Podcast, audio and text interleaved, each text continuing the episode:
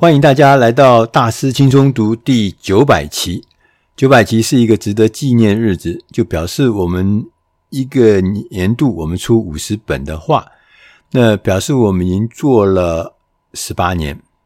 这对我们来讲，这是一个呃很冗长的岁月。我们伴随我们的读者，在过去的十八年间，一同学习，一同成长。我觉得我们是一个知识的陪伴者，我们大家一起学习。大家一起分享，也大家一起将我们所学到的知识运用在我们的工作上，运用在我们的生活上，让我们变成一个更茁壮的人。十八年来，其实我们走的并不寂寞，因为我们在很多很多场合，像我去外面吃饭，尤其是跟企业界的人，如果是有一些聚会或者有一些活动的话，我当我介绍说我来自大师轻松读，我总是会碰到。有些人跟我讲说啊，我是你的爱用者，我是你的订户，我是你的使用者。我曾经因为阅读了大师心中读的内容，在我的工作上，在我生活上得到了很多呃具体的帮忙，或有一些翻转。我觉得这是我们在过去十八年来，我们给我们最大的鼓励跟支持。未来我们希望能够扩大这影响力，我们也希望能够让大师心中读来作为一个原料，我们能够提供更多。更丰富的延伸性的内容，我们可能会推出一些课程，我们会推出一些呃组合式的呃知识包。那这些呢，都是我们请大家要拭目以待，继续来支持我们。好，我们现在接着要跟大家来介绍第九百期。九百期呢，对我们来讲说是重要的集数，我们也特别挑了一个非常重要的。呃，一本著作，这本著作呢，对于大家关心创新、创意这件事情的朋友呢，很有意义。我们过去啊，我们大家不知道记不记得，在二零一四年的时候，有一本畅销书，叫做《从零到一 Zero to One》。这本是一个很厉害的斯坦福大学的老师，他有一门课就叫做 Zero to One，也。受到斯坦福大学的学生非常重大的欢迎，因为这本《从零到一》这本书呢，它强调的创新就是从零到一，从无到有，所以创新呢是独一无二的。那为什么我们要今天选的这本书？我说很重要呢，是因为它提出了完全不太一样的看法。对我们来讲，有醍醐灌顶的感觉，让我们感觉说：哦，原来我们相信，呃，信以为实的一些原理原则，有人提出了更有利、更有意思的一个呃互补的，也可以说是互补的一个呃方法。那所以我们今天选的呃这本书，它的英文名字叫做 Idea Flow，我们翻译成中文叫做创意流量。Flow 就是流量。呃，这本书呢有一个。中文的副标题：唯一重要的商业指标。这本书的作者呢是 Stanford 呃设计学院，Stanford 大学设计学院呢，他们呃的高阶主管教育的总监，一位是杰瑞米·阿特利，另外一位是佩里·克莱本，他们两位都是在这个呃。创新创意这个领域里面的专家，他们认为人类的大脑从来都不是从零开始，而是从你脑袋里面已经存在的事物之间找到新的链接。这跟我们以前想的什么从无到有的概念有一点点不一样。所以本书的书名叫《创意流量》（Idea Flow）。是指呢，组织在特定的时间内产生创意想法的数量，像那个河水一样数量。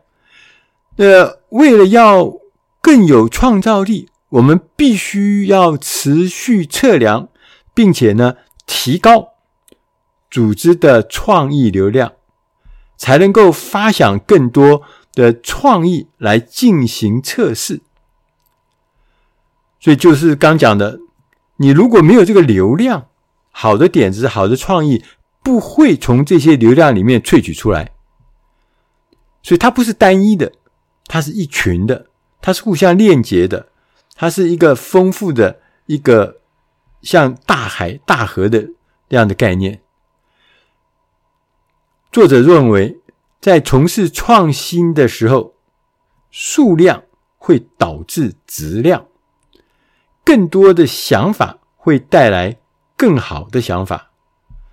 产生创意的方法不是刻意的去制造一个点子，特别强调是一个点子，不是，而是应该先清楚的界定问题，然后把自己当做一个管道，去收集足够的素材。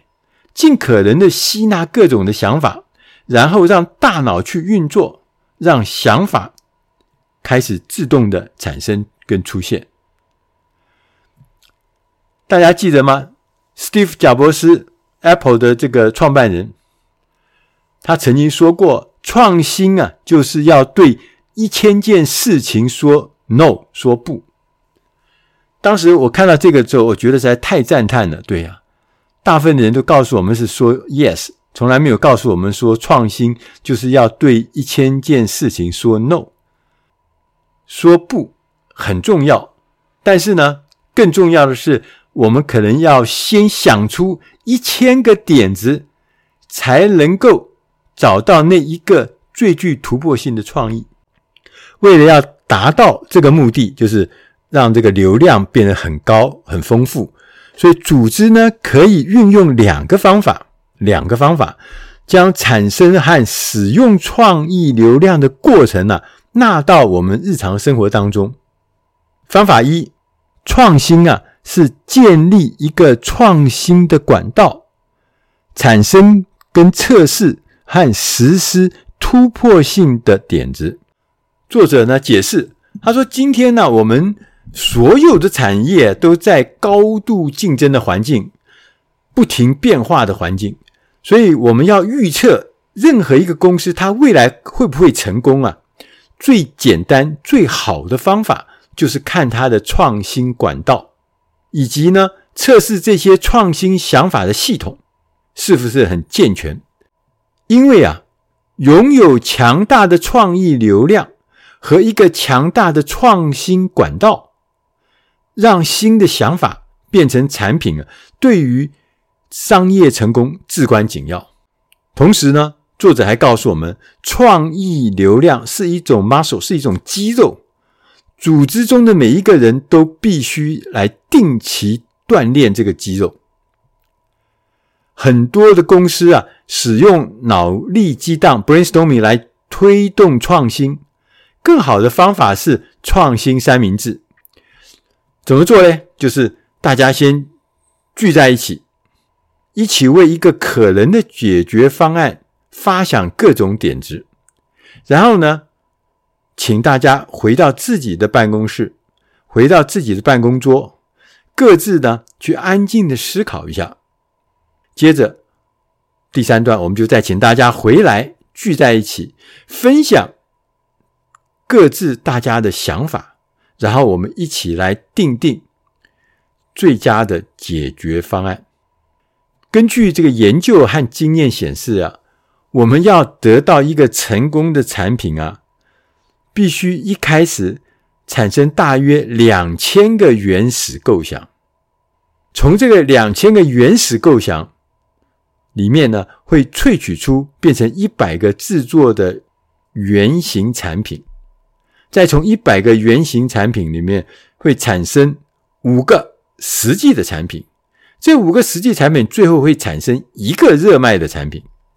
当然了，他也强调两千个这个所谓的原始构想啊，不是完全不同的构想，其中包含了各种延伸的变化或是组合，所以你千万不要被那个什么一千个你的数字吓到。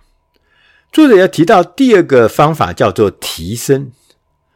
当我们建立了创新的管道的时候，接着我们就要让这个管道充满突破性的点子。最好的方法就是喂给脑袋里面各种天马行空的想法。我们可以呢试着挖掘不同的观点，找不同背景的人聊聊，鼓励新人说出他们的想法和他们的建议。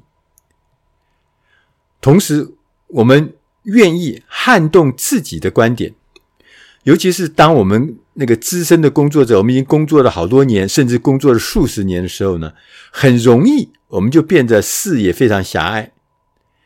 我们可以试着颠覆自己的假设，看看相反的做法是否会让你产生一些新的想法。这是对于像我们这种资深的人来讲是非常重要的。放掉过去的成功经验，放掉过去熟悉的思维，这是非常重要。同时，我们要适时的提出更好的问题。来激发大家的好奇心。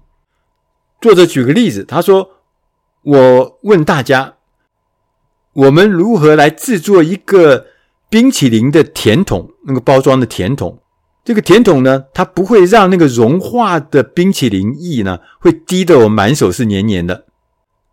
因为冰淇淋的甜筒长的那个样子呢，已经行之多年了。我们呢，可能一下子呢，要。”想出很多新的创意构想，反而不容易，不一定可以得到。所以呢，我们可以尝试使用一个新的方法，例如像我们使用不同的问题的框架来激发创意。我们就问不同的角度，比如说，我们重新的问，他说：“我们如何让冰淇淋滴落时变成一件开心的事情，让它变得有趣？”哎，这同样的事情，我们用不同的角度来想。我们也可以问：我们如何让大家在社群媒体发布他们吃冰淇淋甜筒的体验？这也是另外一个角度。他也说，你也许可以用说：我们如何使冰淇淋融化成为一个特点，而不是一个缺点？我们也可以问说：我们如何将冰淇淋融入在结婚仪式里面，甚至于在葬礼的仪式里面？我们也问：如果假设苹果公司它要设计下一代的冰淇淋甜筒的时候，它会怎么做？像这些设计啊，或者提出的一些带有挑衅意味的问题啊，你会产生很多创造性的想法。当然，这个书中还贴了一张图啊，他说在伦敦的 DRI Dairy Dairy 的这个甜筒店。就开发了一款呢滴滴不漏的造型甜筒，让你可以一滴也不剩的吃到最后。我看到那个图片呢，它就是怎么样？就是在甜筒的外围啊，构造出一个排水式的渠道，所以也意思就是说，这个滴下来的这个这个冰淇淋液呢，就可以顺着那个渠道呢就往下走，所以就不会滴到手上，就这么简单。我们呢，应该要鼓励更多创造性的碰撞，将我们已经知道的东西、行之有年的东西，我们尝试用新的方法组合起来。譬如说，麦金塔电脑，它那个外观设计呢，大家都觉得很优雅。这个呢，是贾伯斯当时他在百货公司逛街的时候看到一。台叫做美善雅 Cuisine Art 的一个食物料理机，从它的外形中得到了灵感。对，这个就是完全不一样，一个是电脑，一个是食物料理机。哎，这个碰撞之后，就产生出麦金塔电脑的优雅的外形设计。所以，我们要尝试解开任何创意的束缚，最好的方法就是放下问题，也许去休息一下，去冲个澡，去散个步。去打个盹，或是做别的事，让我们的潜意识去工作。讲到这边，大家会不会觉得，哎，有一点完全跟我们以前的不一样了？作者还告诉我们，每一个商业问题都是一个创意的问题，而创意流量啊，并不是为了解决一个问题而临时起意的。啊，专门针对解决问题，我们大家一起来想，不是的。他说，建立这个创意流量这套方法，是为了要确保我们在需要的时候有源源不断的新点子，最有风险的行动呢，是从少数几个构想开始，然后呢，我们来设定啊一个老板最喜欢的那一个，然后赌上一切，然后一直坚持这个构想，直到走完全部的过程。这是大多数组织呢一直以来采取的做法。